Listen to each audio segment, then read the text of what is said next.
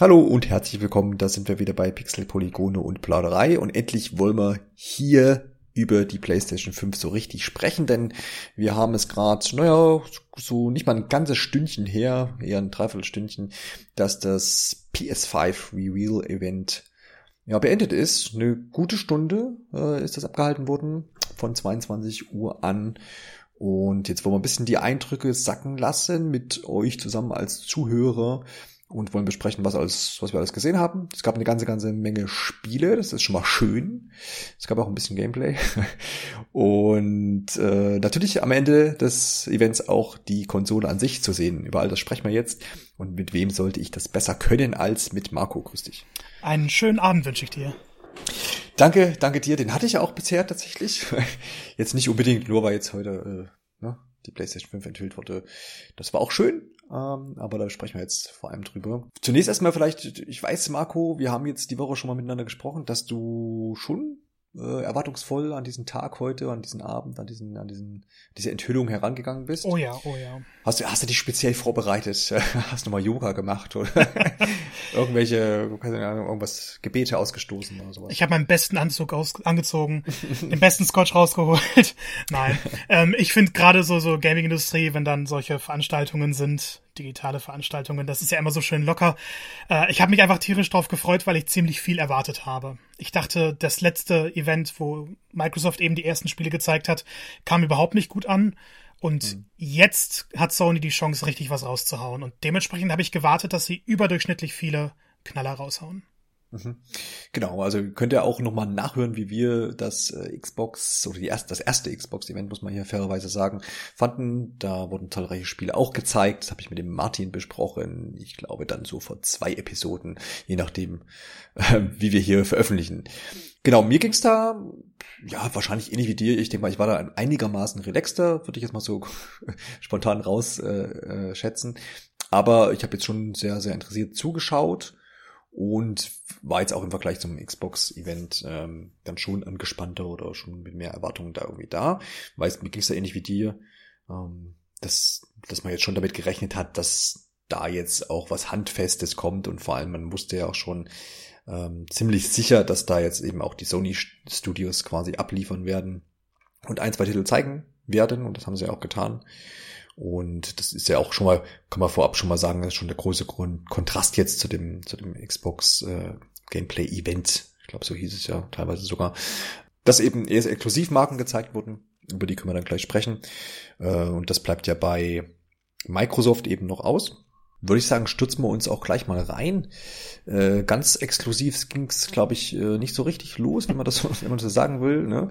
Und doch schon überraschend. Also als ich das Rockstar-Logo gesehen habe, habe ich gedacht, oh, dann wird das wohl jetzt schon GTA 6 sein oder halt hm, vielleicht auch was Neues mal, weiß man ja auch nicht. Ja, das, das war so ein ganz komisches Gefühl, weil ich glaube, wenn man das Rockstar-Logo sieht und Red Dead Redemption 2 ist rausgekommen, man weiß, dass 6 noch ein paar Jahre auf sich warten lässt. Mhm.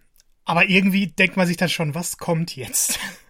Ja, also man kann ja sagen, es ist dann GTA 5 nochmal angekündigt worden in der Enhanced Edition für die PlayStation 5. Man hat halt irgendwie, man, dann ist mir in dem Trailer wieder bewusst geworden, dass GTA ja dann doch ursprünglich mal ein PlayStation 3, Xbox 360 Spiel war und dass es jetzt mhm. gar nicht so shiny ist, ne? Also es ist, man kann, kann ich glaube über das Spiel wurde schon viel gesprochen. Ich habe das auch gerne gespielt. Ich habe das auf der äh, Xbox 360 gespielt und habe es dann auch auf der PlayStation 5 nochmal äh, in der Version auch nochmal gespielt. Vier. Äh, Entschuldigung, genau, Entschuldigung. Werde es aber auf auf 5 glaube ich, nicht tun. Ich weiß, ich weiß jetzt nicht, was mit, es ist nicht so richtig klar, was mit Enhanced gemeint ist. Also ja, wir werden irgendwie eine grafische Verbesserung und tralala sehen. Es, es war schon interessant, weil es wurde halt nicht nur Enhanced gesagt, sondern es wurde auch erweitert gesagt. Ja, genau. Und ja. jetzt ist die große Frage im Raum. Also die, die große Enthüllung war eben, dass GTA Online kostenlos für alle PlayStation 5 Besitzer 2021 mhm. erscheinen wird. Und das ist schon eine große Nummer, weil GTA 5 hat eben keine Story-Erweiterungen bekommen. Alles, was an neuen Inhalten geplant war, kam halt direkt zu GTA Online. Sie haben aber von erweitert gesprochen und meinen Sie jetzt GTA Online oder meinen Sie GTA 5? Denn wenn Sie GTA 5 in der erweiterten Fassung, also neue Story-Missionen, vielleicht eine Nebengeschichte, vielleicht einen neuen Charakter irgendwas äh, reinhauen würden, ich glaub's nicht, muss ich dazu direkt sagen. Ich denke, dieses erweitert bezieht sich auf GTA Online. Falls das aber der Fall sein sollte, wäre es ein großes Ding. Nur wenn das auch geplant wäre, hätten sie das klarer dargestellt und ich denke dann auch direkt gezeigt. Würde ich auch denken, ne? Also man hatte all die, die Szenen, die man da jetzt gesehen hat in dem Trailer, waren jetzt auch, da war jetzt auch nichts Neues dabei, wäre mir zumindest nichts eingefallen, aufgefallen, eher eben halt so altbekannte Szenen, die man eben aus dem letzten Spieldurchgängen halt schon so kennt. Und ja, ich, ich ich habe mich da so ein bisschen gefragt, warum? Also GTA Online ist immer noch eines der erfolgreichsten Spiele. Das, das auf jeden Fall, das auf jeden Fall. Aber dann könnte man ja auch sagen, keine Ahnung, irgendwie, ne, GTA Online ist, ich weiß nicht, ob das losgelöst irgendwie dann davon geht oder was. Ich, das wird dann einzeln tatsächlich erscheinen für PS5. Ja, genau, ja, okay, ja. Dann macht das vielleicht ein bisschen mehr Sinn. Ähm, bei, wie viel verkaufte Einheiten gibt's von GTA 5? Ich weiß es nicht, ist ja immer noch. Also ich weiß, dass es das erfolgreichste Medium aller Zeiten ist. Also kein Buch, kein irgendwas hat mehr Geld eingebracht als GTA genau, 5. Also, also, ich, also so von dem Standpunkt her, ich, hey, ich habe jetzt mir, habe jetzt übrigens eine PS5 da so stehen, dann kaufe ich mir kein GTA 5 halt einfach. Ja, aber, aber wenn GTA Online kostenlos ist, lädt man sich dann vielleicht doch runter, um mal zu sehen, wie ist es ja. auf der 5. Und dann haben sie halt schon wieder Nutzerzahlen. Alleine die, die es alle also alle, die es einmal ausprobieren wollen. Ja. Ich meine, vielleicht gibt's ja auch äh, Features, die die PS5 irgendwie beherrscht, die auch das Online-Erlebnis irgendwie noch erweitern, wo man sagt, okay, ja, krass, äh, da gibt's auch Sachen, ne? Das ist ja alles noch nicht so richtig raus. Da haben wir ja jetzt heute noch nicht viel gesehen, was Funktionen und dergleichen um, der neuen Konsole angeht. Ich denke aber mal, der nächste Titel war dann deutlich spannender, weil das dann auch der Moment war, in dem ich das erste Mal geschrien habe während dieser Präsentation. Genau, du hast ja die Tage schon mal angekündigt, dass du schreien wirst und da ja, dementsprechend äh, wurde das gleich hier doch schon eingelöst. Es geht um äh, Spider-Man Miles, ist das, heißt das Miles? Ja, ne? Miles ja, äh, Morales? Miles Morales. Morales, ja, genau. Wusste jetzt nicht, ob das irgendwie so ein bisschen latinisch äh, angehauchter Name ist. Morales, sagen wir da, da hätten wir wahrscheinlich ein Z am Ende.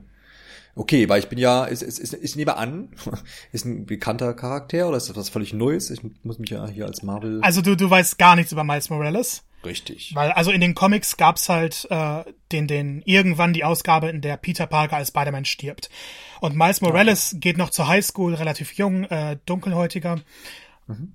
Und er wird dann zum nächsten Spider-Man. Er hatte die Kräfte schon vorher. Er hat das aber versteckt, weil er das alles nicht wollte. Und äh, nachdem Peter Parker gestorben ist, hat er halt selber eingesehen, er muss diese Rolle übernehmen. Er ist der nächste Spider-Man. Und der Charakter ist unglaublich beliebt. Ähm, der animierte Film Spider-Man, ähm, ich weiß nicht, wie er in Deutschland hieß, äh, auf jeden Fall Into the Spider-Verse, mhm. der auch einen Oscar bekommen hat sogar, hatte Miles Morales als Hauptcharakter. Und in Marvel Spider-Man dem PS4-Spiel kam Miles Morales auch schon vor. Erst noch als normaler Junge, der mit Peter Parker in Kontakt getreten ist.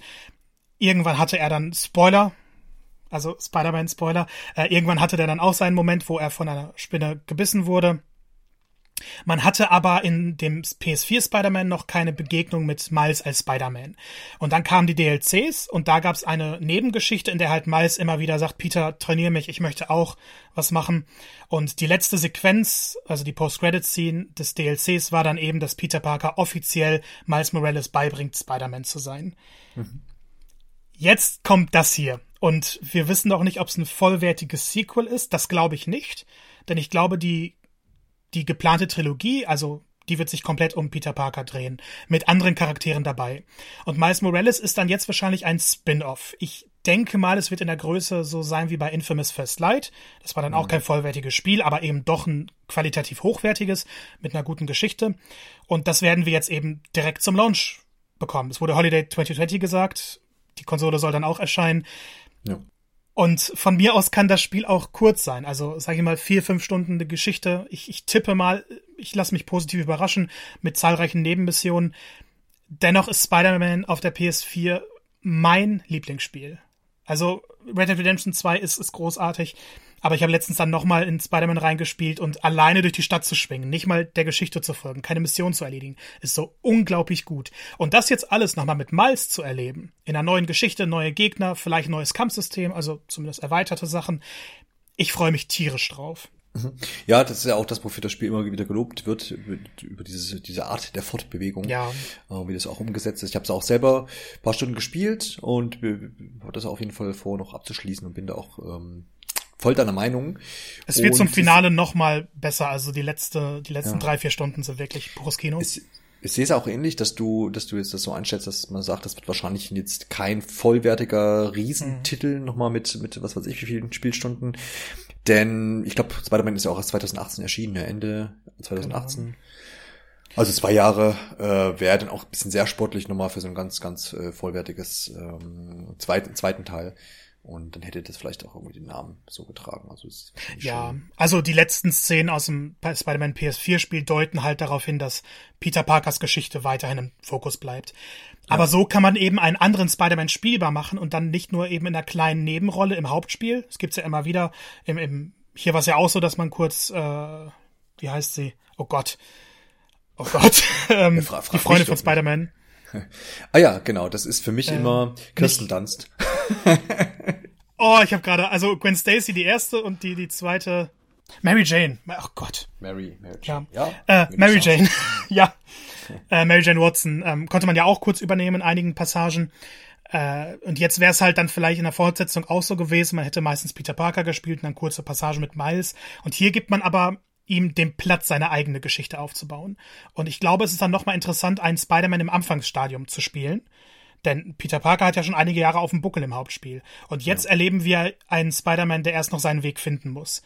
Das können sie gut machen. Und ich, ich glaube ehrlich gesagt nicht, dass das Spiel auch nur ansatzweise schlecht wird. Selbst wenn es Mittelmaß ist. Wenn es einfach die Qualität des Hauptspiels hat, dann ist es schon sehr, sehr gut. Genau. Es ist sind ja so viele Sachen schon etabliert, die da gut funktionieren und das, das werden sie ja sicherlich übernehmen und mit, wie du halt sagst, kleinere Sachen vielleicht erweitern oder noch verbessern. Und dann ist das wahrscheinlich ein sicherer Schuh und finde find ich halt auch ein, ein guter äh, Titel für den Launch-Zeitraum. Oh ja. Ne? Weil, weil man kann sich da ziemlich gut drauf verlassen, dass das, wie du schon sagst, dass das ganz ordentlich wird ich habe halt vorher schon vorgehabt, mir die PS5 zum Launch zu holen und jetzt mhm. ist es eigentlich, also wenn ich es vorher nicht vorgehabt hätte, jetzt hätte ich es vorgehabt. Na, das ist doch prima. Wie sieht's denn aus mit dir und Rennspiel mit der Gran Turismo Serie? Denn hier wurde auch der siebte Teil angekündigt.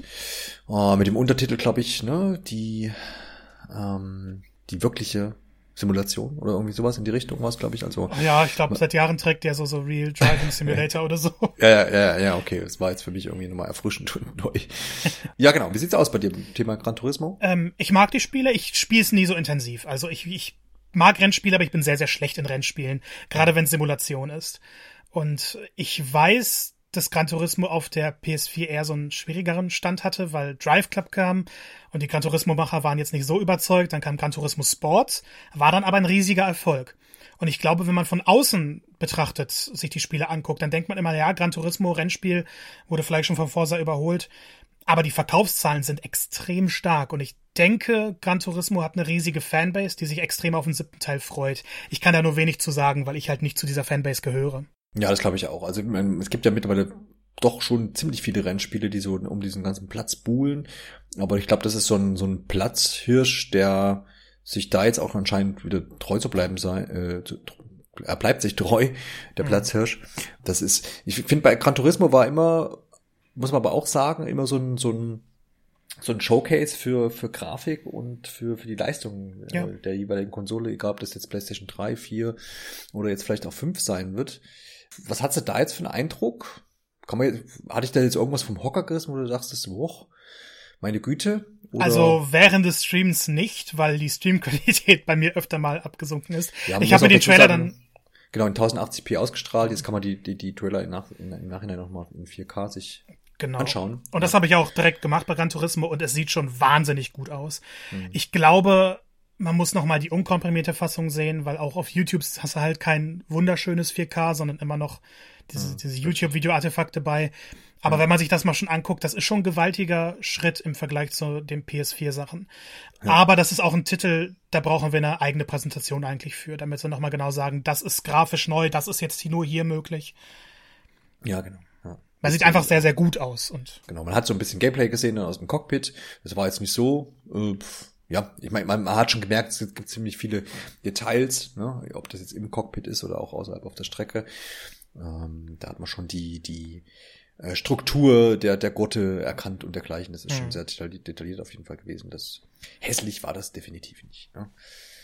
Ähm, aber es ist immer, schwingt immer bei mir dann so ein bisschen mit, jetzt, oder, ne, so eine neue Konsolgeneration und dann erwartet man immer so ein bisschen bei so einer Präsentation, dass irgendwie so, so ein Augenschmankerl daherkommt, wo man sagt, boah, Ne? Ja, aber ich glaube, wir sind mittlerweile in so einer Phase, wo die Konsole, also es sieht schon deutlich besser aus, nur man Ja, kann es nicht mehr zeigen über Internetstreams.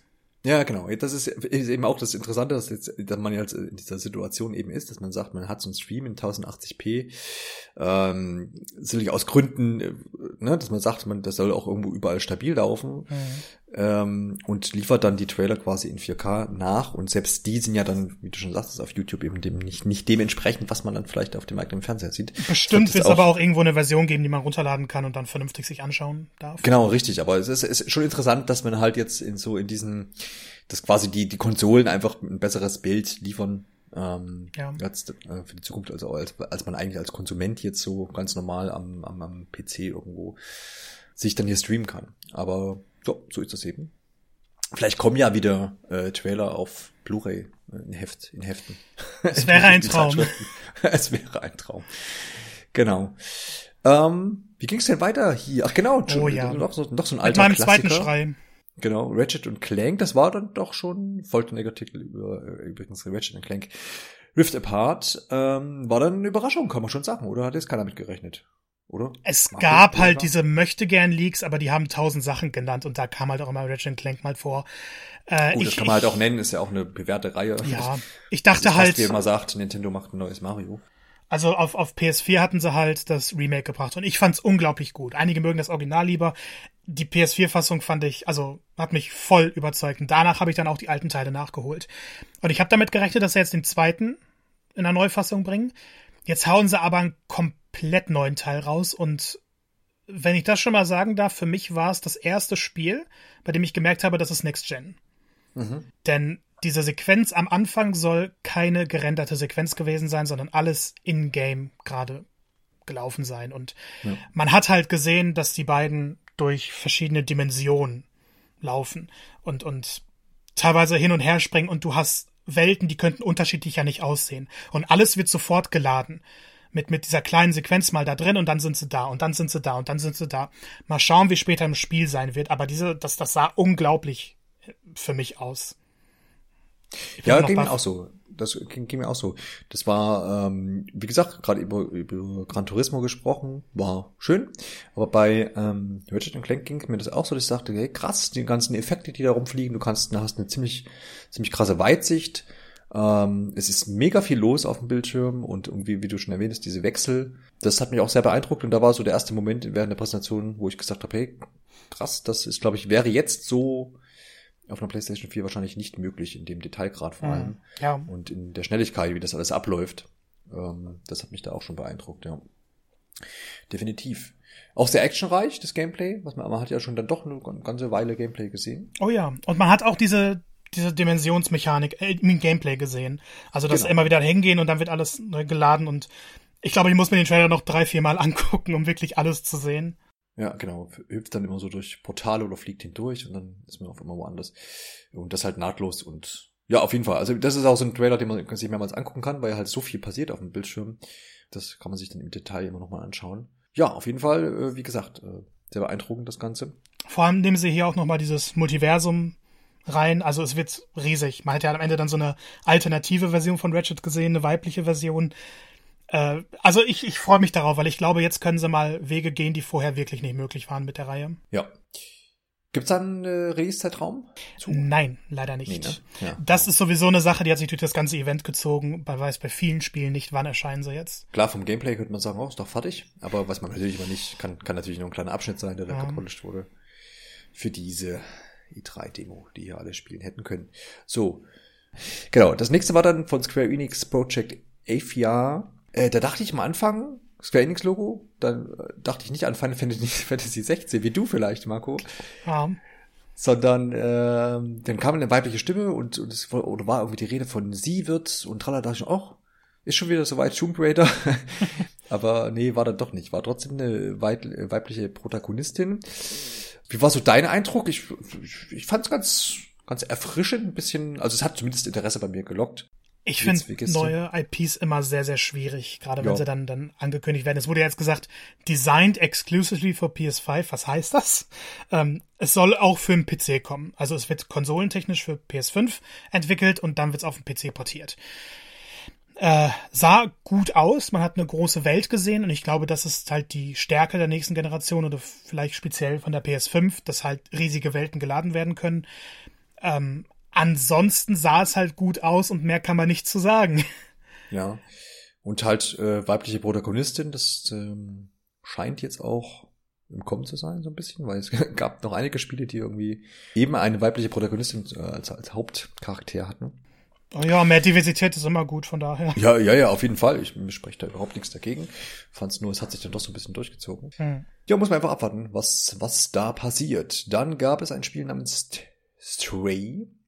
Ähm, irgendwann 2021 soll das erscheinen. Da, davon hat man gar kein Gameplay gesehen im Endeffekt. Genau, das war nur Annapurna Interactive ja, und dann halt so eine Welt mit, mit Robotern, aber die Roboter haben als Köpfe so alte PC-Bildschirme und da war es eine Katze. Und ich denke mal, es wird darin um eine Katze gehen, die diese Welt erkundet. Ich, ich fand, das war vielleicht für mich der schwächste Trailer, weil er nur gerendert war und gar kein Gameplay gezeigt hat. Mhm. Und das war die große Stärke des Events, fand ich. Das, also Spider-Man jetzt mal ausgenommen, aber sonst wurde Gameplay gezeigt. Und wenn gerenderte Sequenzen gezeigt wurden, dann auch danach Gameplay was sich viele gewünscht haben. Und ja, von daher ist das für mich der Titel, den ich am ehesten vergessen werde, weil ich halt gar nicht weiß, was das für ein Spiel sein wird. Genau, nächster Titel war dann Returnal Marco. Oh ja, äh, freue ich mich extrem drauf. Hausmark ist sowieso, was Spiele angeht, finde ich eines der besten in Anführungszeichen kleineren Studios. Und die haben auch, was äh, actiongeladene Shooter angeht, so aus der isometrischen Perspektive, die besten PS4-Spiele geliefert. Mit Returnal gehen sie jetzt größer. Also man hat gesehen, dass es um eine Frau gehen wird, die auf einem fremden Planeten ist. Und dieser Planet verformt sich jedes Mal wieder und sie erlebt immer wieder denselben Zyklus. Aber andere Erinnerungen beeinflussen diese Welt. Das heißt, es wird ein sehr atmosphärisches und wahrscheinlich auch narratives Spiel. Gleichzeitig hat man aber hausmarkttypisch diese schnellen Kämpfe, diese Bullet-Hell-Passagen aus der Third Person. Man hat viel gesehen, man hat auch Gameplay gesehen. Ich kann mir keine richtige Meinung bilden. Ich glaube, das muss man einfach mal spielen. Aber ich bin sehr, sehr optimistisch. Und für mich war das eines der Highlights dieser Präsentation.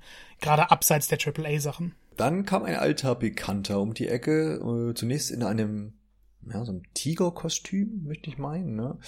Enthüllte sich dann als Sackboy, der ist nämlich wieder zurück. Aber auch lange Diesmal, nicht mehr gesehen. Ja, ja, ja, stimmt, auf jeden Fall.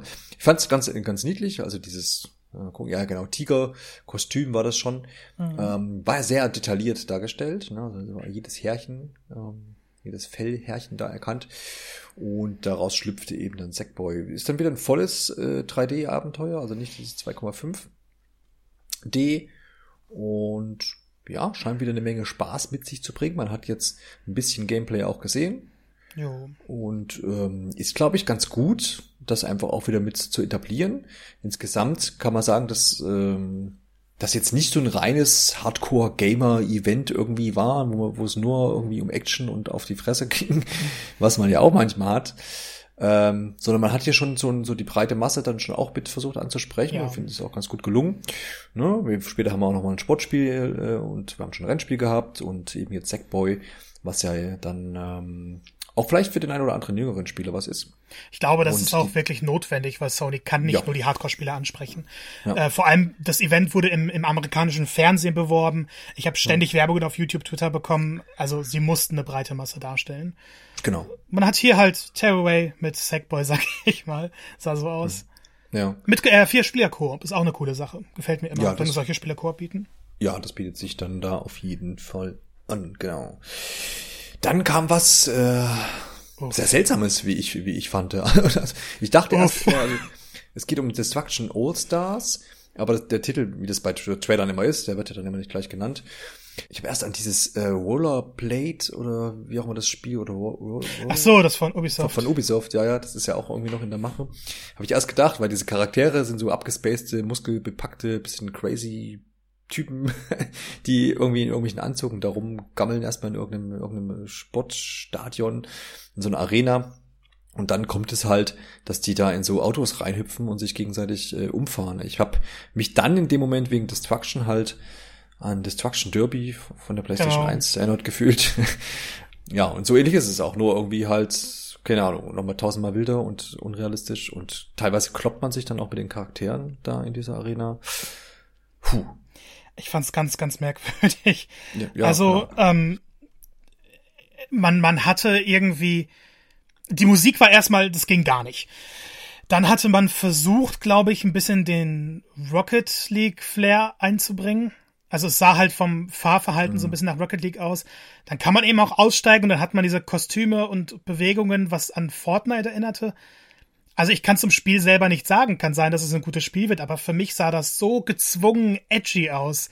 Ja. Wir wollen jetzt unbedingt unsere jugendliche Zielgruppe ansprechen und müssen jetzt so verrückt und cool und bunt sein und das geht nicht. Ich glaube, sowas kann man nicht erzwingen. Und das Spiel hat mich eher abgeschreckt. Ich weiß nicht, vielleicht wird's mal angespielt, aber es ist jetzt nichts, was ich in dieser Präsentation erwartet hätte. Ja, genau, das stimmt. Also ich meine, klar, es kann jetzt gut sein, eben, dass sich das als Multi- oder als Beispieler Titel dann einfach etabliert und dass das gut funktioniert und so. Das, das muss man halt einfach abwarten. Das ist ja. schwer einschätzbar bei so einem Trailer. Ähm, aber hast schon recht, also das ganze abgespacede, funky, groovy Zeug da war ein bisschen hat tatsächlich so ein bisschen deplatziert gewirkt für diese für diese doch ganz äh, ordentliche Präsentation. Dann kam äh, Kina Bridge of Spirits, aber mal weibliche Protagonistin, die in einem sehr wie ich finde, abenteuerlich angehauchten, sehr, sehr interessanten Trailer daherkam. Ja, Action-Adventure. Hat einen sehr, sehr, sehr, sehr schönen Grafikstil, wie ich finde. Hat auch ein bisschen mit, mit Emotionen und ein bisschen niedlichen Charakteren gespielt. Aber wir haben auch eine ganze Menge Action- und Schwertkämpfe gesehen. Und fand ich sehr interessant. Also einer der, der interessanteren Titel. Ja, ohne definitiv. jetzt die anderen Titel irgendwie jetzt absprechen zu wollen, aber äh, fand ich, fand ich ganz cool. Also die, die Optik war, gerade wenn man so die offeneren Gebiete gesehen hat, wo es dann bunt und hell wird, das sah dermaßen beeindruckend aus, dass ich dann auch schon wieder gedacht habe, okay, das wäre auf der PS4 vielleicht schwierig. Und es, es hat auch so eine passende Atmosphäre einfach. Also es wirkt wie ein schönes 3D-Action-Spiel, möchte ich spielen. Das steht direkt auf der Liste. Es hat mich von Anfang an angesprochen. Goodbye Volcano High hieß es dann. Das war so ein bisschen im, oder was heißt bisschen? Es war einfach so ein, so ein Anime-Trailer ohne Gameplay. In diesem Fall 2021 erscheint das Spielchen. Auch für die PlayStation 4 und auch für den PC. Marco, kannst du dazu irgendwas mehr anfangen mit den Entwicklern, mit dem, mit dem ganzen Ding? Du hast halt alles dazu gesagt, was man dazu sagen kann. ähm, ja. Ich, ich weiß gerade nicht, wer es entwickelt hat, müsste man später mal nachschauen. Aber hm. im Endeffekt hat mich das Spiel gar nicht abgeholt. Es wirkte wie ein, wie ein also ich mag diese Comic of Age Stories. Und dieser Furry-Stil war schon so ein bisschen sehr, also ein bisschen zu anime-lastig. Ich weiß nicht, wie ich es beschreiben soll. Mich hat das eher abgeschreckt. Ich mag aber die Geschichten und es kann sein, dass das Spiel dann sehr anders wirkt. Wenn wir denn wüssten, was das Spiel ist. Damit ja, kommen wir wieder zum Problem von vorhin. Bringt keine Render-Trailer, wenn ihr ein neues, neues Spiel ankündigt. Die Leute müssen beim ersten Trailer sehen, was es für ein Spiel ist. Und das ist dann auch ein Titel, der wird in der, also daran wird sich nicht jeder erinnern, obwohl er optisch durchaus heraussticht. Ja. Aber nicht in der Spielepräsentation. Tut mir leid. Ja, das ist, ja genau, das ist halt immer so ein bisschen das Ding als Einzeltrailer, wenn der irgendwie per Pressemitteilung veröffentlicht wird und dann vielleicht irgendwo in irgendeiner extra News nochmal herausgestellt wird in der Berichterstattung und dann eben am Ende des Trailers die äh, Webadresse des Spieles steht, was ja auch jetzt in dem Fall so ist, ähm, dann hat man halt die Hoffnung, dass da die Leute auch nochmal draufklicken und die Website aufrufen und sich dann vielleicht über das Spiel ähm, informieren. Aber ja, genau, in so einer Präsentation geht es halt völlig unter. Finde ich, finde ich dann auch immer schwierig, das so zu präsentieren.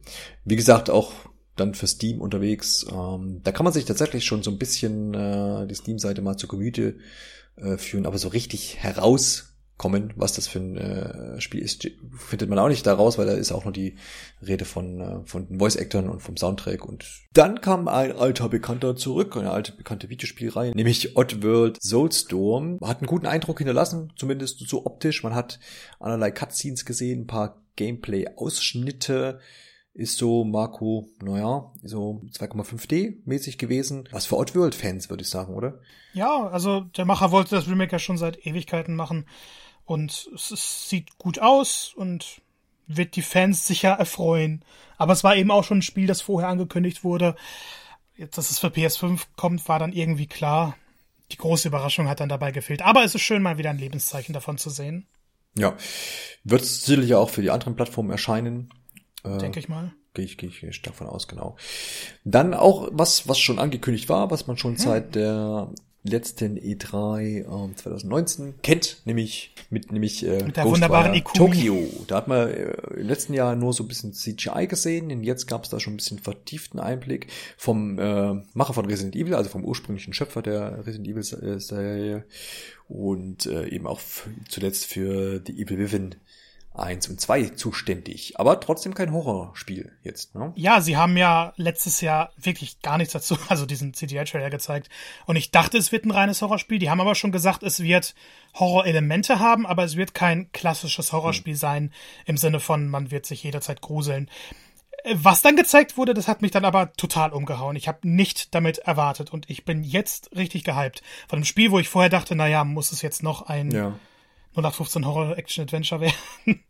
ähm, es wird nämlich zum Ego-Shooter, zum ziemlich rasanten Ego-Shooter mit Superkräfte, verschiedene Waffen, Gegner aus der japanischen Mythologie, ich weiß nicht, wie du es aufgenommen hast. Mich hat's wirklich umgehauen. Ja, es war auf jeden Fall sehr, sehr, sehr interessant. Das würde ich, würde ich auch sagen. Alles aus der Ego-Perspektive und ganz viel, ja, man würde äh, schlicht sagen, Superkräften. Ne? Also äh, alles wird irgendwie da per Hand erledigt. Soweit ich das auch nachvollziehen konnte, auch das Schießen. Also ich habe gar keine Waffen gesehen, mhm. sondern das alles, äh, alles aus den Händen mit, mit irgendwelchen das kann sein. Kräften heraus. Interessant halt auch, weil man schon angekündigt hat, dass das in ganz Tokio quasi, also in Tokio spielt und dass das äh, dementsprechend auch gut nachempfunden sein soll. Plus diese ja abgespacede äh, Sci-Fi-Szenerie, die sich da abspielt. Äh, definitiv interessant, weil es dann doch sehr, sehr erfrischend war einfach, wie ich fand. Definitiv. Das, das Gegnerdesign war, fand ich, auch etwas, was man vorher noch nicht so in dieser Art gesehen mhm. hat. Also es wird ein sehr erfrischendes Spiel in einem Genre, wo man eigentlich wieder denkt, das ist alles wurde schon gesagt. Ja. Dann ging es schon wieder irgendwie hat man ja jetzt auch schon, ein bisschen in die Weltraumgegend, mhm. ins All mit äh, Chat de Farshore. So ein bisschen, ja, Inters, Inter, Interstellar-Atmosphäre, wie ich fand. Man, man hat auch nicht viel gesehen, ja, also es ist, man weiß irgendwie, es geht in den Weltraum und das war's. Oder hast du noch was mehr daraus lesen können? Also ein bisschen, also wahrscheinlich auch ein bisschen Erku Erkundung auch im Wesentlichen da irgendwie mit, mit ähm Weißt du, das ist das einzige Spiel, wo ich es gut fand, dass nichts Handfestes zu sehen war oder wo man ein bisschen rätseln muss. Ja. Denn es ist von Super Brothers. Mhm. Und die haben äh, 2011 ist es, glaube ich, schon, äh, Super Brothers Sword and Sorcery rausgebracht. Und das ist für mich eines der besten Indie-Spiele aller Zeiten bis heute. Alleine was da audiovisuell gemacht war. Und danach haben sie an vielen Projekten irgendwo mitgearbeitet. Also Soundshapes war auch ein sehr, sehr cooles Indie-Spiel. Da haben sie eben auch ein Album für, äh, also mitentwickelt. Und jetzt hat man aber lange nichts mehr von ihnen gehört. Und jetzt kommen sie mit einem neuen Spiel. Und ich denke mir, egal was es wird, das wird ein Spiel sein, das dich fasziniert, wo du dran sitzt, was auch Gameplay haben wird. Das wurde jetzt noch nicht richtig gezeigt, ähm, aber die, die Atmosphäre hat einen direkt aufgesogen. Und ich vertraue denen. Ich vertraue denen, dass es eben nicht langweilig wird, immer wieder durch verschiedene Planeten zu fliegen. Ja. Noch ein geheimnisvolles Spiel. Ja, definitiv, auf jeden Fall. Es hat so ein bisschen mit seiner Atmosphäre da auch so ein bisschen Interesse bei mir geweckt. Dann muss ich jetzt schon wieder lachen. ähm, Godfall mit einem, es gab neulich erst irgendwo, ich weiß nicht, wo, wo das war, wo ich, wo ich, wo ich, äh, ich weiß nicht, ob das Game 2 war oder was, kann, kann, kann, kann gut sein. Aber ich will auch nicht Falsches sagen. Äh, ging es, glaube ich, drum wie Trailer eigentlich gemacht werden sollten oder was Trailer auch falsch machen. Und ein Argument ist immer, äh, wenn die falsche Musik unter unter Gameplay, unter, unter Trailern liegt. Und ich find's herrlich, dass das das einzige Thema sein wird, dass die Musik furchtbar war. Ja, ja, ja gut, klar. Ich meine, hm, das ist halt das, was total rausgestochen hat. Ja, das ging gar nicht, ging gar nicht. Ansonsten haben wir mit Godfall natürlich hier einen, äh, ja, den typischen Fantasy Treasure Hack and Slay, so ein bisschen, ne? Äh, hm. Wir haben übermächtige Charaktere oder den einen übermächtigen Charakter gesehen, der alles kurz und klein haut, vor allem seine Gegner. Und das eben untermalt mit, also viel Gameplay, untermalt mit ähm, einem Rap-Soundtrack. Und das war ein bisschen seltsam. Ich will dem Spiel vielleicht jetzt gar nichts ab, ab, absprechen, denke ich mal. Also ich denke mal, für jemanden, der das, die Art, äh, die, diese Art Spiele mag, kann das schon ganz interessant sein, dann 2021. Auch für die anderen Plattformen wird das dann erscheinen. Äh, sicher? Ja, zumindest steht das hier so in meiner Quelle. Cross-Gen steht hier. Nee, das heißt natürlich eigentlich auch nur, dass es für die Hä? PlayStation 4 und für die PlayStation Das wurde doch als exklusives PS5-Spiel angekündigt. Echt? Äh, bei den Game Awards meine ich. Ja, das kann natürlich sein. Warte, ich schaue gerade mal kurz. Ja, hast du recht, steht auch am Ende des Trailers. PlayStation 5 Console Exclusive. Ja gut, okay, dann ja. erscheint das anscheinend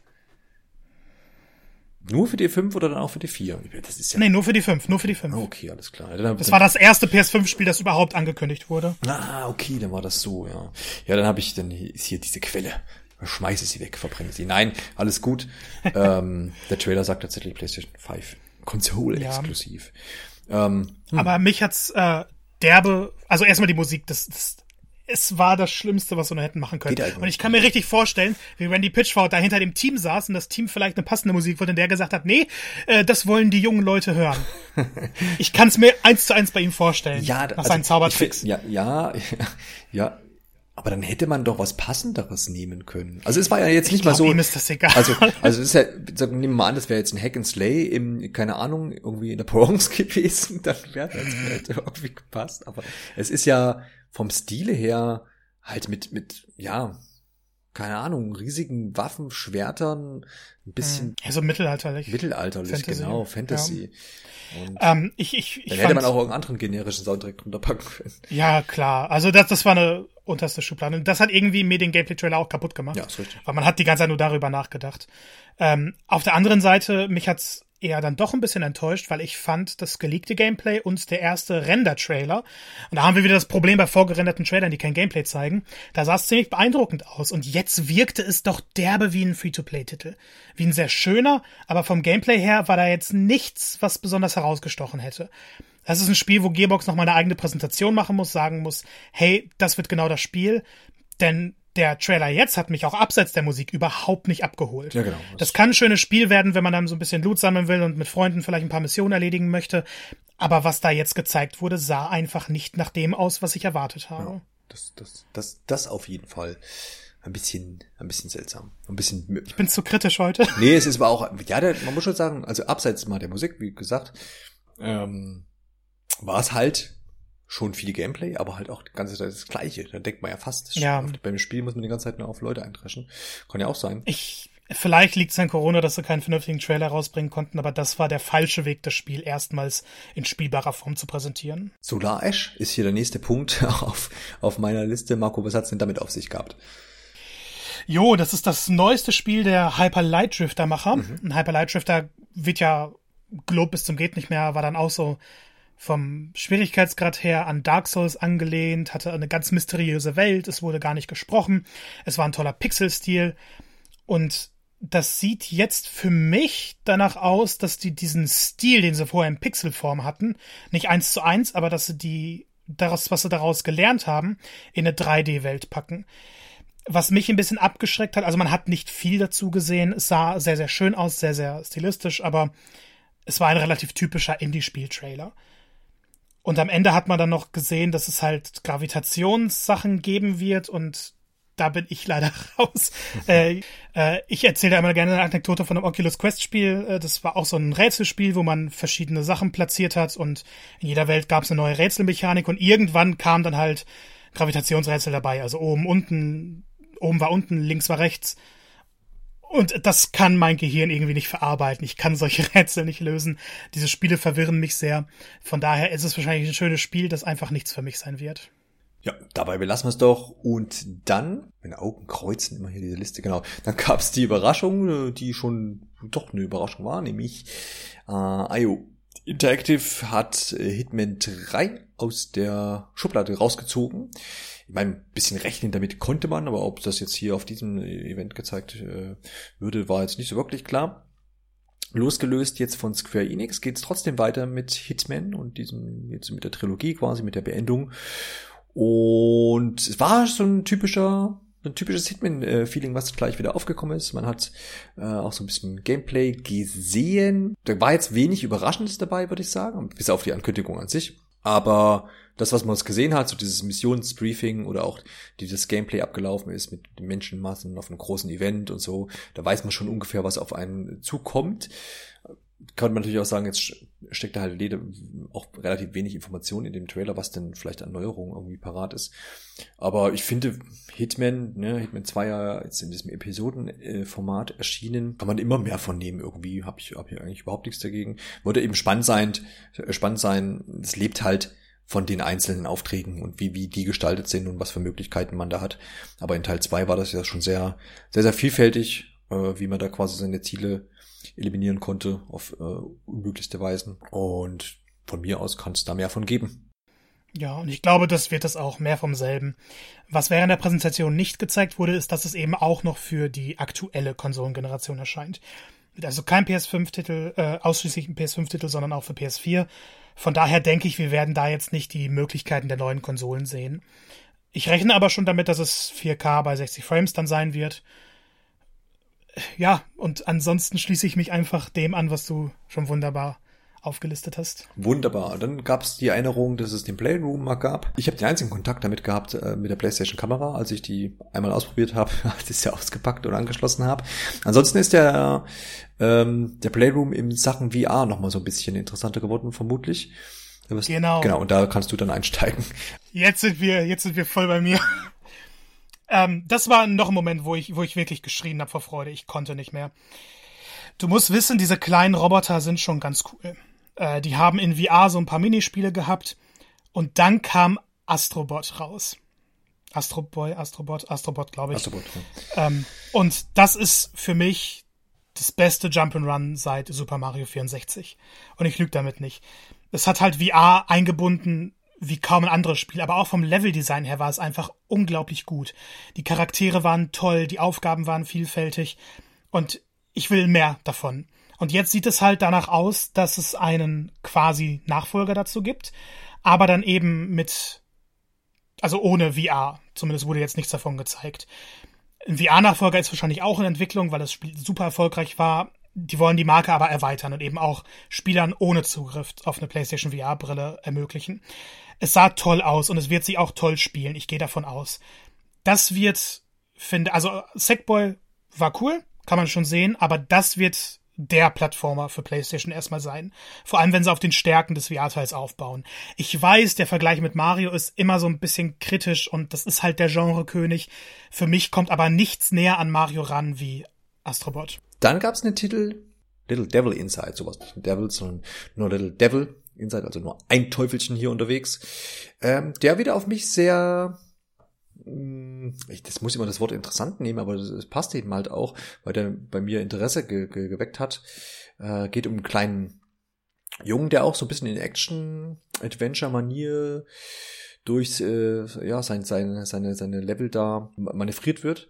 Und hat aber auch so ein bisschen so einen Humor mit an Bord gehabt, so einen ganz, ganz eigenartigen. Die, das waren so vor allem die, die Schnitte in dem Trailer, die so ein bisschen überrascht haben und für das eine oder andere Schmunzeln bei mir ge gesorgt haben.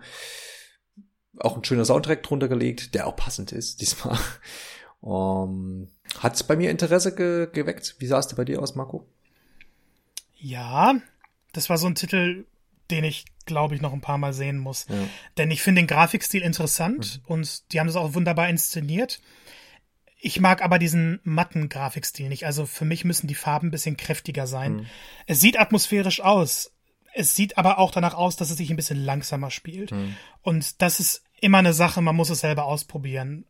Weil schnelle Sachen sich oft besser spielen, langsame Sachen sich aber auch toll spielen können, wenn die Macher es richtig umgesetzt haben. Von daher will ich jetzt gar nichts dazu sagen. Mich hat der Titel ein bisschen verwirrt zurückgelassen, aber ich kann mich eigentlich anschließen, ich bin auch interessiert. Ja, also ein bisschen, was, was ein bisschen seltsam war, also gameplay-technisch hat man so Kämpfe gegen Bossgegner gesehen, ein bisschen Erkundung, durch Sümpfe geht's da, oder man äh, verfolgt Gegner zu Pferd oder auch zu Fuß, gibt ein paar Kletterszenen, es regnet mal, wo man sich versteckt, irgendwann sitzt ein alter Mann auf Klo, das war so ein bisschen strange, ähm, und der Charakter aber hat, äh, also wie du schon sagst, eigentlich alles so ein bisschen düster angelegt, so zumindest das ist der Trailer vom, vom und auch die Musik vermuten, aber das Gesicht dieses Charakters ist, der hat so riesige aufgerissene Augen, fast ja. so ein bisschen runterstilisiert, weiß auch nicht, ob so richtig viel Mimik in ihm, in ihm herrscht. Also ein bisschen, da ein bisschen komisch aus. Also da habe ich erstmal so gedacht, hä, ist das jetzt, soll das das Gesicht sein, was da am Ende auch dann da sein soll? Aber wird schon seine Gründe haben. Also, das ist ja auch noch nicht klar, wie das jetzt alles begründet ist. Dann kam, und ich glaube, da können wir uns sehr, sehr, sehr, sehr kurz fassen. Jo. NBA 2K21. Mhm. Ja. Danach kam ein Spiel, das mich schon ein bisschen mehr interessiert hat. Bugsnax. Ähm, Bugsnax. Ich möchte erstmal deine Reaktion darauf hören. Was hast du dir bei dem Trailer zu Bugsnax gedacht? Äh, ja, strange halt. Also ich, hab, ich finde, die haben die Message gleich gut rübergebracht, dass ähm, im Sinne von, du bist, was du isst. Also, also, ne, es geht, also am Anfang sieht man so eine ja. kleine Erdbeere, die irgendwie Strawberry, Strawberry, irgendwie da durch die, durch die Kante rennen und denkt so, okay. Also erst, mein erster Gedanke war, aha, Pikmin. Und dann so, Erdbeere, okay, rennt rum. Erdbeere wird gefressen. Der sie gefressen hat, hat auf einem Erdbeere, äh, also einen Erdbeerarm. Okay, das ist also scheinend das Spielprinzip und das war es dann tatsächlich auch. Und dann wurde das Ganze so ein bisschen ähm, mit so einem ja, Sing-Sang-Soundtrack unterlegt. Das waren so meine Eindrücke. Ich kann mich dem eigentlich auch wieder mal anschließen. Äh, ich finde das Design der Kreaturen sehr, sehr cool. Hat mich direkt angesprochen. Ich finde es schön, dass es ein neues Spiel von den Octodad-Machern ist, denn Octodad ist für mich eines immer noch der besten Multiplayer-Spiele. Es ist verrückt bis zum geht nicht mehr. Es hat einen Humor, der einfach exakt meinen Geschmack trifft. Ich glaube, kaum ein Spiel konnte mich so sehr zum Lachen bringen auf eine wirklich, ich muss laut loslachen Ebene als Octodad. Gleichzeitig fand ich, es sah schlimm aus. Also, ja, was stimmt. die Grafik angeht, PS3. Mhm. Das sah schon nach einem Spiel aus, das auf der PS4. Mhm. Es ging gar nicht mal nur auf die Auflösung. Auch die Texturen an sich, die sahen alle so, so matt aus, so detailarm. Mich, mich hat das eher abgeschreckt. Ich finde in den also zumindest im Stream. In den Bildern sieht es nochmal ein bisschen stimmiger aus. Aber wenn ihr euch den Trailer anschaut und direkt am Anfang die Sequenz sieht, wo man dann eben die, die, die Büsche sieht, das Gras, das sieht alles so nach, nach veralteter Technik aus. Ja. Und das finde ich schade. Und ich hoffe, die nehmen sich noch ein bisschen Zeit. Es heißt, es soll this Holiday kommen, noch dieses Jahr, vielleicht zum Launch sogar. Bitte, die sollen sich Zeit nehmen und das noch ein bisschen mehr aufpolieren. Aber vielleicht sieht es im Spiel dann auch besser aus. Snacks. Genau. Dann gab's das schon viel gemunkelte und äh, fast schon geleakte, müsste man ja fast meinen. Ne? Demon Souls Remake, was viele wahrscheinlich gefreut hat. Äh, die ganzen From Software Anhänger gab ja schon eigentlich viele Jahre lang äh, fast äh, die Wünsche einfach danach, das ganze Ding mal zu remaken. Und jetzt wird das auch geschehen, Marco, ne? Ja, freut mich auch, dass sie darauf gewartet haben, bis die PS5 kommt. Äh, Bluepoint ist wieder dran. Mhm. Ich glaube, die haben in der letzten Generation am besten bewiesen, dass sie Remakes beherrschen. From Software ist natürlich immer so ein heikles Thema, aber wenn man sich den Grafikvergleich jetzt schon anguckt, ist es unfassbar. Und es soll auch ein richtiges Remake sein und nicht nur ein Remaster. Deshalb hoffe ich, weil Demon's Souls, ich meine es zumindest, es ist lange her, dass ich gespielt habe, PS3 war es ja noch, dass es eben keine zusammenhängende große Welt hatte, sondern mehrere Gebiete, zu denen du immer reisen konntest. Und Dark Souls oder überhaupt die Souls-Reihe steht für mich immer noch für eine Welt, bei der du immer wieder mal denkst, aha, jetzt bin ich auch immer wieder hier. Und du erforschst sie und sie breitet sich aus, aber sie kommt auch immer wieder zu bekannten Punkten zurück. Wenn sie das jetzt so umgebaut haben, dass dieses Prinzip auch eben wieder zutrifft, wäre das natürlich sehr, sehr cool. Aber es ist mal wieder ein Trailer ohne Gameplay und das Du weißt, wie ich dazu stehe. ja, man hat dann ja, ich meine, gut, man weiß jetzt bei Demon's Souls schon, worum es sich dreht, ne? Das, ja, aber weiß man, wie es sich heute, also es ist das erste Souls-Spiel gewesen. Das ist ein Spiel, das From Software komplett auf den, also das hat die Firma von Grund auf verändert und das hat die Spieleindustrie verändert. Da möchte ich schon sehen, wie sie es aufbereitet haben, weil wenn es einfach nur ein 1 zu 1 Remake ist, was dann im Endeffekt, also nur die Grafik, dann hätte man eben das Remaster, dann wäre ich schon ein bisschen enttäuscht. Ich möchte da mehr haben. Ja, ja, nachvollziehbar. Man, man hätte ja, also man ist anzunehmen, dass man hätte mehr zeigen können, ja? irgendwie in, in die Richtung. Und dass man, yes. gerade weil es dann eben schon bekannt ist, also gerade gerade warten ja wahrscheinlich Fans auf dieses Spiel. Ähm, und die sind natürlich dann da auch sehr wissbegierig und wollen sagen, ja und, und, was was ist denn jetzt konkret?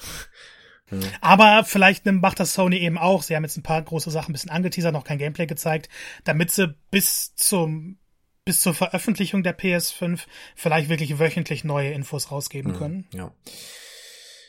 Dann kam äh, Bethesda mit einem neuen, doch interessanten Spiel, nämlich Deathloop. Wurde, glaube ich, jetzt vor ein paar Tagen schon angekündigt, ne? Äh, ich meine sogar schon ein bisschen länger. Ein bisschen länger, kann auch sein. Ich habe jetzt hier nur von der offiziellen Website, 9. Juni, äh, hm. quasi Enthüllung. Aber vielleicht gab es da auch einfach nochmal so mehr Details, äh, was da jetzt konkret los ist. Ähm, dreht sich alles so ein bisschen drum, also ist ein, ist ein First-Person-Shooter und ähm, ja, erinnert so ein bisschen an Dishonored zumindest, ja, wahrscheinlich ist einfach nur diese Ego-Perspektive und Bethesda. Ähm, aber es, es hat so ein bisschen den, den, den, ähm, den Twist, dass man quasi, so wie ich das nachvollzogen habe, loszieht seine Gegner tötet und dass äh, bei jedem Fail quasi man dann äh, wieder zurückgesetzt wird auf irgendeinen Punkt, also dieses typische Zurückspulen, was man auch aus verschiedenen Spielen schon kennt. Und dann gilt es, das ganze Ding nochmal zu machen. Also so wie der Name eigentlich auch sagt, Deathloop, man ist also in so einem Todesspirale gefangen letztendlich. Da hat man allerhand Gameplay gesehen, fand ich auch sehr schön anzusehen. Hat so, hat so einen mhm. ganz eigenen Stil irgendwie, den, den, den man fast gar nicht beschreiben kann, finde ich und ähm, dem, dementsprechend sehr, sehr interessant.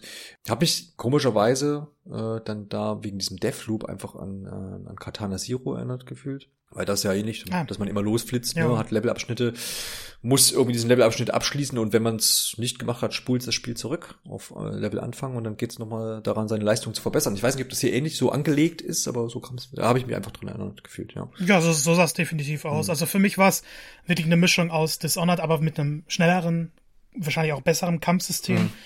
ähm, gepaart mit Hotline Miami. Ja, genau. Ja.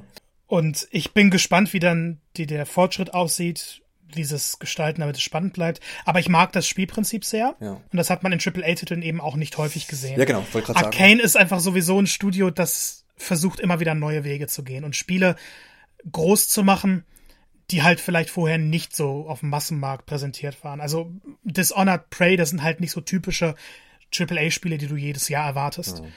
Und das wird denen hiermit wahrscheinlich auch wieder gelingen. Es wurde aber auch gezeigt, dass man zwei Charaktere spielt und die beiden Charaktere eigentlich gegeneinander anspielen. Also. Genau, ja. Ich, ich weiß nicht, wie man das dann in ein Gesamtspiel packen will, ob das dann zwei Kampagnen sind, ob man immer wieder abwechselt, was da genau die Mechanik sein wird, aber die haben genug gezeigt, so dass ich sehr, sehr interessiert an dem Spiel bleibe. Ja, das definitiv. Auf jeden Fall. Ich glaube, dann ging es weiter mit einem Spiel, auf das du dich sehr gefreut hast. Ja, tatsächlich. Also bei dem Trailer ja, habe ich recht früh, glaube ich, erkannt, äh, worum es geht. Wir sprechen jetzt hier von Resident Evil 8, dessen richtiger Titel ist, Marco, Village, ne? Genau, Village Resident Evil und dann natürlich das Village, also so, so stilisiert, dass dann genau. die 8 erscheint. Genau, ist richtig. Ähm, und zwar ging es bei dem Trailer äh, so, dass ich, also wie immer bei vielen Trailern, wie vorhin auch schon mal erwähnt, der, der Titel kommt am Ende, nicht am Anfang, dass ich, dass man ich bin jetzt kein weltgrößter irgendwie Resident Evil Fan oder irgendwas, aber ich finde, man hat am, an der Machart des Trailers, an, an, an den Gameplay-Szenen, an den Cutscenes, ähm, gesehen, dass das ein Resident Evil ist. Ja. ne, also irgendwie an die, auch, auch an den Animationen und so, da sieht man anscheinend, diese, diese Resident Evil Engine steckt da irgendwie drin. Und das hat man dann schon relativ früh erkannt. Also ich war, war mir dann schon ziemlich sicher, aha, ja, gut. Äh. Und es war, man hat ja im Vorhinein schon immer, es gab, glaube ich, kürzlich erst irgendwie die News dazu, dass, dass Resident Evil 8 einfach näher sein könnte, als man denkte oder denkt. Also ich war schon bisschen angespannt aufgrund des Trailers allein und finde, der war sehr, sehr gut gemacht. Und auch mit dem kleinen Twist am Ende. Marco? Ja, über den Twist reden wir aber gleich. Okay, sorry. Der, denn ich möchte erstmal ähm, auf die auf die, die Macher des Trailers wieder, wie du es schon vorher gesagt hast, man sieht, ja. dass es Resident Evil ist.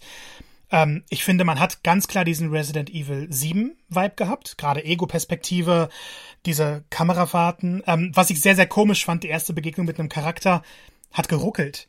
Also ich weiß nicht, ob es da an, an meinem Stream lag, aber mein Gesprächspartner hatte das genauso. Das war nicht flüssig. Und wenn ein Spiel gezeigt wird, dann mussten doch die flüssigsten Sachen gezeigt werden. Egal. Auf jeden Fall hatte es nicht nur diesen Resident Evil 7 Vibe, sondern auch ganz, ganz starken Vibe von Resident Evil 4. Ja, das stimmt, ja. Denn die, die, die Stadt, das Schloss, die, die Atmosphäre, die Innenräume, die Außengebiete, das sah alles wie ein sehr, sehr modernes Resident Evil 4 aus, aber eben komplett neu interpretiert in diese Formel, die jetzt mit 7 wahrscheinlich etabliert wird. Äh, man spielt wieder Ethan. Ethan ist ein interessanter Protagonist, finde ich. Ich mochte seine Geschichte in 7 sehr. Das wird jetzt weitergesponnen. Wieso er da ist, wo er ist, wissen wir nicht. Es gibt immer wieder so komische Szenen mit seiner Mutter die ihm, glaube ich, was vorsingt oder vorliest. Ich weiß es gerade nicht mehr. Aber man hört ihm als erwachsene Stimme, was ein bisschen merkwürdig war. Und dann wird immer wieder auf diese Szene zurückgeschnitten während des ganzen Trailers. Und dann passiert das, was du angesprochen hast am Ende. Ähm, er, er ist wieder in diesem Raum und man sieht die Frau, ich weiß nicht, ob es seine Mutter war, seine, ich weiß es nicht. Ja. Auf jeden Fall wird die erschossen und man schaut in das Gesicht des Mörders und das ist Chris Redfield. Ja. Was erstmal seltsam ist, ne? Ich weiß nicht, in welche Richtung sie gehen. Mein erster Instinkt war Traumsequenz. Mhm. Aber wenn gute Charaktere, die halt seit Jahren, also wir reden über Resident Evil und Chris Redfield, ähm, der der Bilderbuch hält, wenn der auf einmal sowas macht, dann, dann wirkt es irgendwie für eine Traumsequenz. Ich weiß aber nicht, in welche Richtung das geht, weil Chris kam in Resident Evil 7 auch schon vor. Gerade im DLC hatte er eine große Rolle, aber man weiß nicht, wie er dahin gekommen ist. Also was jetzt seine Rolle war, gerade nach den Ereignissen von Resident Evil 6. Und ich hoffe, dadurch, dass er jetzt wahrscheinlich eine größere Rolle spielen wird als noch in 7, dass wir mehr über das neue Resident Evil Universum erfahren werden. 7 war sehr geschlossen in sich. Man hat immer wieder von Umbrella mal gelesen, aber es war jetzt nicht wie 6, dass alles zusammenkommt oder auch 5, dass wieder viele Sachen eingeführt werden. Ich denke, Resident Evil Village wird eines der interessantesten Horrorspiele der nächsten Jahre. Und ich bin voll drauf bereit, auch wenn ich es vielleicht nicht durchspielen werde, weil ich mich zu sehr grusel.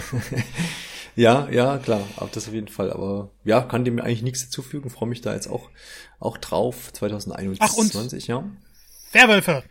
Natürlich. Werwölfe. Das, also übernatürliche Sachen in Resident Evil ist ja immer so eine. Es gab Zombies, aber das war's auch. Ja, ja, stimmt schon. Ja, ist richtig. Aber wie gesagt, auch das sind auch vielleicht da nochmal drauf einzugehen, auf dieses, auf diesen Resident Evil 4 Vibe, das dachte ich nämlich zwischendurch dann auch so. Ich dachte, na, machen sie jetzt doch schon, also machen sie das Resident Evil 4 Remake jetzt, aber dafür sah es dann doch irgendwie auch halt in den Szenen dann doch zu ja. anders aus, also zu unbekannt dafür, dass ich Resident Evil 4 schon ein paar Mal gespielt habe. Ähm, ja.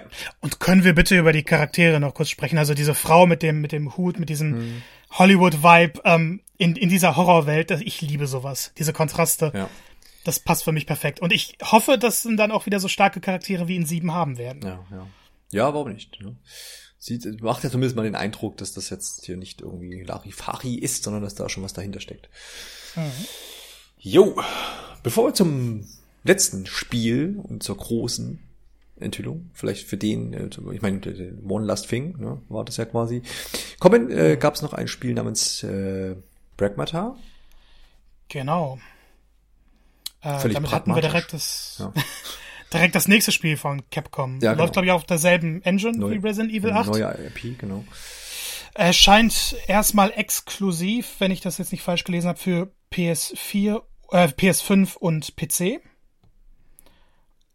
Und mich hat der Trailer sehr verwirrt. Ja, ich auch. mag Postapokalypse, ja. aber das sah halt, ich weiß nicht, nach was es aussah. Genau, man sieht am Anfang äh, eine Gestalt, vermutlich ein Mann, kann mich jetzt gerade an, an, die Synchronisierung nicht mehr erinnern, äh, der in so einem ja, überdimensionierten Raumanzug anscheinend in der Großstadt auf der Erde unterwegs, also er ist auf jeden Fall auf der Erde unterwegs.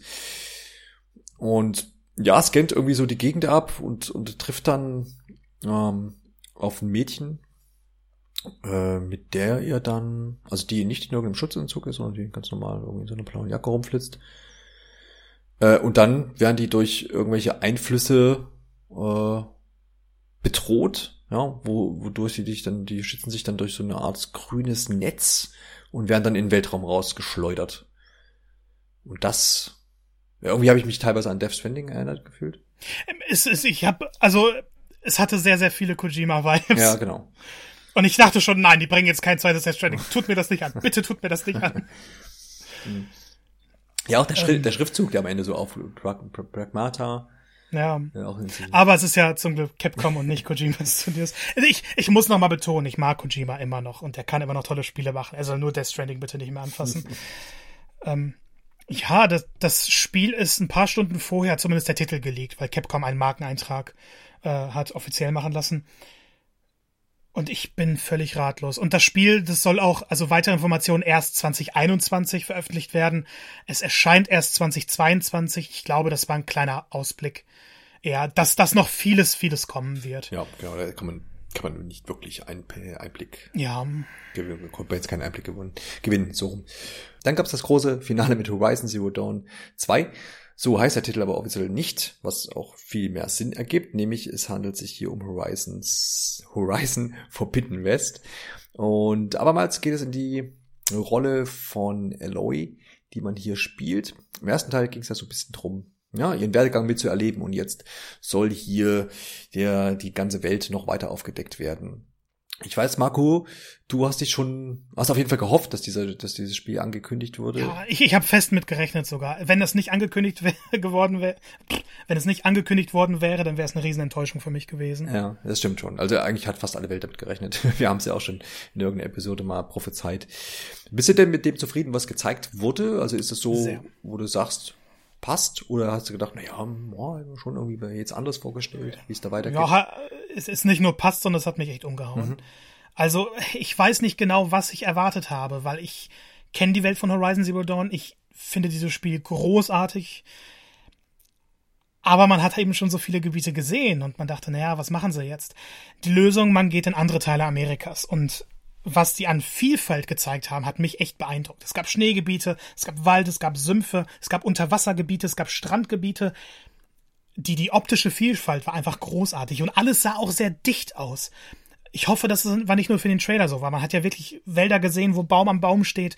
Diese Strände waren sehr weitläufig. Im Schneegebiet ist ja irgendwo geklettert, da hat man dann nochmal gesehen, alles, diese ganze Spielwelt, die man hoffentlich auch so bereisen kann. Wenn das nicht nur für den Trailer war, sondern wenn das wirklich jetzt möglich ist, durch die PS5, vielleicht durch die Festplatte, ich kenne mich da nicht genug aus, um sowas zu beurteilen, dann wird das wahrscheinlich das grafisch beeindruckendste Spiel bis jetzt. Weil der Trailer alleine hat mich wirklich umgehauen. Es gab ja auch dieses japanisch angehauchte Gebiet wieder. Der Wahnsinn. Und die haben eigentlich jetzt das geschafft, wovor ich ein bisschen Angst hatte, dass es halt nur mehr vom selben wird. Es sah nicht nach mehr vom selben aus, sondern es sah wie eine neue Welt aus. Ja, definitiv. Also Abwechslungsreichtum sehr. Und es kann natürlich wirklich sein, dass es so ist, wie du sagst, dass das ein Spiel ist, was von, von dieser neuen Generation einfach zehrt. Nicht nur grafisch, das, das, das sowieso, denke ich, aber eben auch, ne, was für so eine Open World eben alles dann wichtig sein kann, wie, wie mhm. Thema Ladezeiten, wie kann ich Sachen, Gebiete miteinander ver, ver, verstricken und vernetzen. Das, ich glaube, da werden wir halt eben noch viel aus, aus so neuen Spielen, vor allem aus so großen Projekten dann noch äh, herauslesen können, wo man dann im Nachhinein sagt, na ja, gut, das wäre halt mit alter oder älterer Technik eben nicht möglich gewesen. Und das und das habe ich jetzt von so einer SSD-Festplatte und dergleichen. Also das, das bleibt da eben noch abzuwarten, aber ich glaube, das ist halt ein Titel, der, der davon sehr zehren kann. Und dementsprechend ja auch noch nicht dann äh, zum Launch dann erhältlich. Ich denke, da leider, leider. Wird man ich habe fest bisschen, damit gerechnet eigentlich. Bisschen Zeit investieren, ja. ja. Stell dir vor, die hätten Horizon äh, Forbidden Wild als Launch-Titel gebracht. Das wäre eine Ansage gewesen. Definitiv. Weil damit hätte man ein Spiel, von dem man jetzt schon ausgehen kann, dass es im 9er, 10er Bereich liegen wird, von den Wertungen her. Weil ich kann mir nicht vorstellen, dass nach dem ersten Teil so ein heftiger Qualitätsabfall folgen wird. Wenn sie das zum Launch gebracht hätten, dann wäre es eine Ansage gewesen. Der Launch bleibt aber immer noch so ein kleines Mysterium. Man hat bei ein paar Spielen gesagt Holiday 2020, so wie bei Spider-Man. Dann geht man natürlich davon aus, dass es ein Launch-Titel wird. Wenn sie aber nur ein Spin-off Spider-Man haben und vielleicht ein paar kleinere Titel, weiß ich nicht, ob sie den großen, ja, die, die großen Massen dazu überzeugen, dass jetzt eine PlayStation 5 her muss, mhm. wenn Xbox höchstwahrscheinlich Halo Infinite zum Launch bieten wird. Ich bleib gespannt. Es sollen ja noch im August weitere Spiele enthüllt werden. Aber ich habe jetzt mehr damit gerechnet, dass sie sagen, das könnt ihr am ersten Tag erwarten. Ja, es fehlt, fehlt so ein bisschen in dem gesamten Line-Up, was wir jetzt quasi besprochen haben, was natürlich jetzt noch nicht das äh, ja, vollständig sein wird, wie du schon sagst, es gibt ja auch noch ein Event im August von Sony, ähm, dass da jetzt so ein bisschen der Sony exklusiv Launch-Titel fehlt, den man sich vielleicht jetzt gewünscht hätte. Ich meine, den gab es jetzt bei der beim PS4 Launch eben auch nicht, also ja, diesen, diesen richtig großen Triple E. Ja, man, man hatte Killzone, was schon sehr, sehr cool aussah. Ja. Aber es war halt ein Shooter. Und ein Shooter als Launch-Titel ist immer, ja. also wenn es jetzt kein Riesenname ist, so wie Halo, hm. dann ist es schon immer ein bisschen schwer, damit zu starten. Ja, genau. Und das, das fehlt im Moment, da gebe ich dir, gebe ich dir recht. Da wäre jetzt eben äh, Horizon eigentlich ganz, ganz passend gewesen. Aber wie gesagt, vielleicht fehlt es da eben einfach noch ein bisschen, äh, dass man da noch ein bisschen Zeit braucht für so und so und so ein großes Spiel. Wenn sie Neck 3 bringen, dann flippen die Leute vor Freude Dann aus. wahrscheinlich. Das garantiere ich dir. Genau, das ist wahrscheinlich noch das Ass im Ärmel. Ich hoffe, ich hoffe. Ich meine, man, man, muss gucken. Ähm, ist, wie gesagt, im, direkten Rennen dann eben mit, mit Microsoft, äh, wenn die natürlich den Halo haben, äh, könnte das ein kleiner Vorteil sein, aber ich glaube, das Ding wird eh noch auf ganz äh, vielen anderen äh, Spielplätzen oder Spielfeldern ja, ja. entschieden. Ne? Also nur Stichwort Game Pass und PS äh, Now und dergleichen. Ähm. Und ich, für, für mich ist es halt durch Spider-Man wirklich entschieden. Also man mhm. weiß, ich bin, ich hole mir eher PlayStation-Konsolen. Ja. Ist einfach so, ich glaube, wenn man bei einer Marke bleibt, äh, wechselt man nicht allzu häufig. Äh, aber Spider-Man ist für mich einfach ein Kaufgrund. Egal, ob es ein kleiner Titel wird, ob es ein großer Titel wird. Es ist Spider-Man. Damit hätten wir es, glaube ich, mit den ganzen äh, Spielen, die wir heute Abend gesehen haben. Ich denke, Highlights waren auf jeden Fall, wie schon äh, gerade von dir erwähnt, nochmal dieses Spider-Man Spin-off, womit wo man ausgehen könnte, dass es äh, so ein Spin-off ist. Ähm, und eben jetzt auch das abschließende äh, Horizon Forbidden West, so als, als, als die, die absoluten Leuchtturm-Dinger, die man so, die man jetzt da schon nennen kann. Ich denke. Ja, wobei ich glaube auch Resident Evil 8, genau. äh, Demon's Souls Remake, Resident Clank und Gran Turismo 7. Ja. Das sind, das sind so die fünf großen Sachen. Genau, und da hat man jetzt im Vergleich zu dem ersten Event äh, aus dem Xbox-Lager ja dann doch schon ein, jetzt mal vorgelegt, würde ich sagen. Ähm, man muss aber natürlich trotzdem gucken, was jetzt ähm, Xbox, glaube ich, noch in diesem Monat, im Juni, dann macht. Soll es ja schon noch ein zweites Event geben. Äh, man weiß, was da noch nachgeliefert wird, zumal ja auch noch hier einige Third-Party-Ankündigungen ausstehen. Jetzt hat man hier zum Beispiel NBA mit dabei, aber da gibt es natürlich noch viele andere Sachen. Ne? Ich, ich, ich prophezeie, dass wir ein neues FIFA kriegen. Ja, womöglich ist davon auszugehen. Madden steht auch noch an und dergleichen. Hm. WWE dieses Jahr nicht zum Insgesamt war ja die, die Präsentation immer wieder durch viele x Quadrate, äh, Kreise und Dreiecke ge, ge, ge, gespickt. Gab immer, glaub, nach jedem Spieletrailer gab es so eine neue Animation. Aber ich mir gedacht habe, na, da haben sie aber auch viele Leute beschäftigt damit. es gab sogar das Startup-Menü an einer Stelle. Ja, genau. Das, das, das fand ich, sieht auch sehr cool genau, aus. Genau, das fand ich wieder interessant. Da wurde mal kurz gezeigt, das Menü, ne, Press, ähm, PlayStation Logo Button oder irgendetwas, äh, was da eingeblendet war. Das heißt, äh, das, da, da hat man schon so einen kleinen Titbit gesehen, wie das denn mal aussehen wird. Aber zum Ende gab es dann natürlich auch noch das, womit man ja auch nicht unbedingt rechnen konnte. Also man, es gab ja auch schon so die Munkelei, dass man sagt, okay, man sieht heute eigentlich nur Spiele. Äh, zumindest habe ich das so aufgefasst, aber es gab dann auch natürlich noch die Konsole oder die Konsolen, muss man ja sagen, zu sehen. Ja, ich glaube, das war eine, eine Riesenüberraschung. Also es wurde ja immer so gemunkelt, zeigen sie es jetzt, zeigen sie es nicht. Aber wie du schon gesagt hast, Konsolen, ich habe damit nicht gerechnet. Nee, hatte ich auch nicht so auf dem Zettel. Hätte ich jetzt eher bei der Xbox, weil man das da auch schon kennt. Es geht nämlich darum, dass äh, die PlayStation 5 einmal in einer Version mit Laufwerk erscheint. Dann die ist auch ein kleines bisschen breiter ausgespielt beschwenkt im unteren Bereich. Wenn man sich die Bilder an, äh, ansieht, weiß man, was ich meine. Und dann gibt es noch eine digitale Version, die ohne Laufwerk daherkommt. Ähm, das so mal die Fakten. Das ganze Ding mh, mm, passt sich dem, dem Design, des Designs des, äh, des, des Controllers an, den man ja schon kannte jetzt. Der ist ja in weiß, wesentlich weiß gehalten mit schwarzen Akzenten und den blauen Lichtern, die man so kennt mit der Lichtleiste. Und die Konsole schmiegt sich da designtechnisch, würde ich sagen, an. Man hat so ein, im, im, Vergleich zur Xbox, die ja wirklich einfach ein schwarzer Kasten ist, was, was mir eigentlich gefällt, muss ich ehrlich sagen. Ja, was ähm, mir von den Maßen einfach überhaupt nicht passt in meinem Gaming Center. Ja, ja, genau. Das man kann ja damit rechnen. Zwei Gamecubes aufeinander ist die Xbox Series X. Die ja wirklich einfach wie so ein Quader daherkommt, aber mir gefällt's. Und die PlayStation ist da schon sehr verspielter, auch im Vergleich zum Design der PlayStation 4, würde ich sagen, die ja auch letztendlich ein schwarzer Kassettenrekorder ist, der mit der irgendwie ein bisschen abgeschrägte Kanten hat, ja. wenn man es mal so unfair ausdrücken will vielleicht.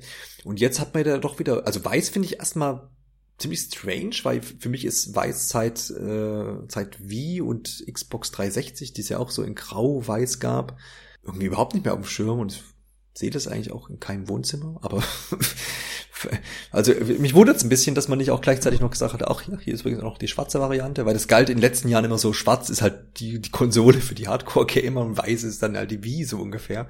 Aber vielleicht bin ich da auch einfach noch völlig äh, subjektiv behaftet. Wenn ich jetzt rein vom Design denken würde, würde ich, würde ich zu einer Xbox tatsächlich äh, greifen. Ich bin jetzt nicht so angetan von diesem geschwungenen Weiß mit blauen Akzenten und boah, so, ich meine, ich muss dazu sagen, es ist mir eigentlich, es könnte, es könnte mir nicht unwichtiger sein. Letztendlich ist es völlig egal, wie dieses Gerät neben dem Fernseher dann steht und ob das, ob ich das hinter einer Tür verschließen muss, weil es so hässlich ist. Das ist mir eigentlich völlig egal. Ich bin auch niemand, der sich das hinstellt, um zu sagen, ah, guck mal, wie schön meine Konsole aussieht. Ich finde, das ist völliger Quatsch, in meinen Augen zumindest.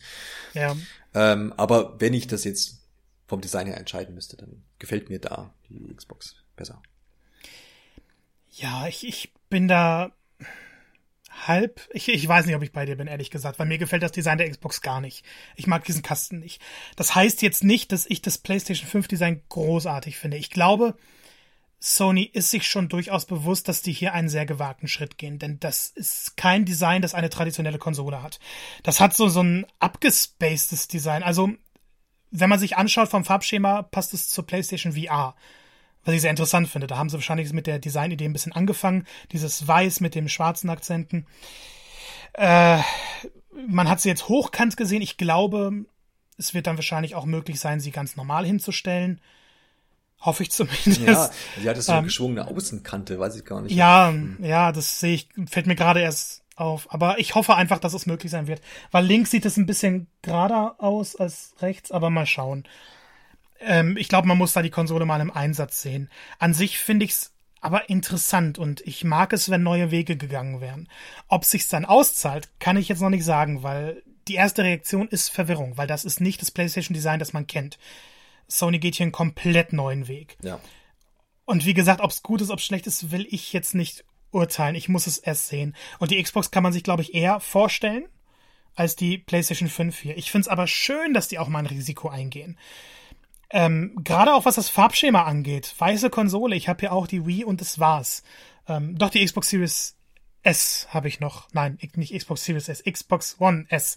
Ja. So, kommen den Namen immer noch durcheinander. Äh, die ist auch weiß und da finde ich geht das. Ich habe bei weiß immer so ein bisschen Angst, weil es der, der Dreckmagnet ist. Und wenn die Konsole schwarz ist und ein bisschen Staub drauf liegt, dann ist es noch nicht so schlimm. Ähm, bei weiß sieht man's. Ich glaube, man muss die Konsole einfach mal vor Ort sehen. Aber ich finde es interessant. Ob's gut ist, ob schlecht ist, ich will es jetzt noch nicht sagen. Ich glaube, man muss das Design auch erstmal ein paar Tage auf sich wirken lassen. Hm. Im Endeffekt, wie du aber schon gesagt hast, das Design ist einfach nicht das Wichtigste. Und auch wenn ich das Design pothässlich finden würde, äh, Spider-Man, muss ich einfach sagen. Ja, ich finde es aber sehr, sehr, ich finde es sehr, sehr cool, dass die jetzt wirklich mal eine digitale Version noch rausbringen. Ist nichts für mich, aber man hat jetzt gerade in den letzten Monaten gesehen, wie stark digital ist. Und ich denke, dass man die Option bieten wird. Das wird einerseits ein Vorteil sein, weil man dann nochmal die Leute ansprechen kann, die sagen, hey, wir brauchen es nicht. Wir wollen kein Laufwerk. Und äh, ich denke, das wird auch mit einem Preisunterschied daherkommen. Denn jetzt wurde ja schon das gesamte Line-up eigentlich vorgestellt. Es wurde der Controller gezeigt, es wurden zwei Konsolen gezeigt, das Headset, die Media Remote, die Ladestation und die neue Kamera. Und die haben alle so ein passendes Design. Vielleicht gibt's noch eine andere Farbversion davon, die sie später vorstellen, wissen wir nicht.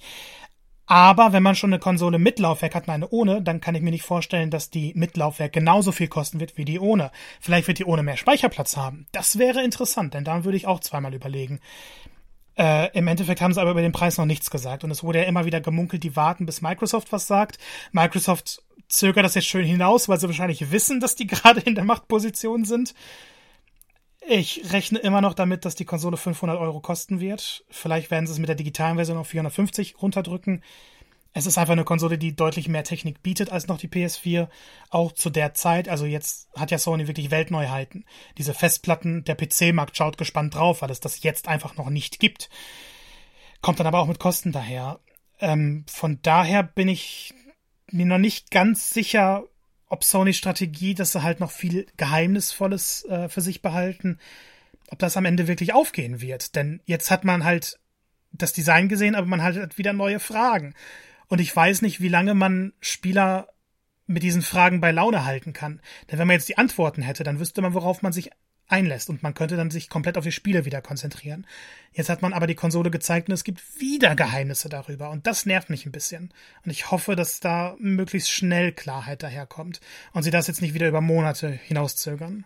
Also im Moment ist es ja eher so, dass, dass man sagt, okay, man hat heute echt eher die Spiele sprechen lassen, man hat das Design rausgehauen, ja, man ja. weiß, wie das Ding aussieht, das ist okay. Man kann, man weiß keinen Preis, man weiß kein, äh, kein konkretes Datum. Ähm, aber es ist ja dann doch eher so, dass man, dass der Spieler ja sagt, hey, ich habe das krasse Spiel heute gesehen und das und jenes und da freue ich mich drauf.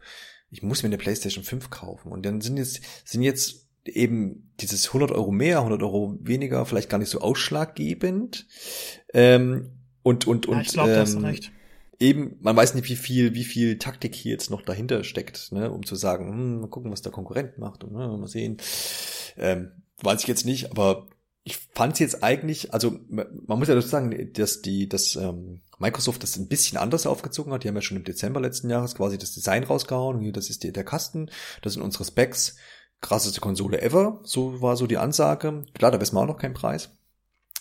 Aber man hört ja relativ einheitlich eigentlich, dass davon auszugehen ist, dass die Series X, wenn sie denn jetzt, da ist ja auch noch möglich, dass da auch noch ein schwächeres Modell rauskommt oder auch noch ein zweiteres Modell oder ein zweites Modell der neuen äh, Microsoft-Konsole, aber dass die Series X ähm, ja wohl irgendwo leistungsfähiger sein könnte als die PS5. Ne? Das ist ja ja, ich, ich, ich, ich glaube, das, das ist, ähm, genau, ich sag nicht, das ist noch ein schwieriges Thema.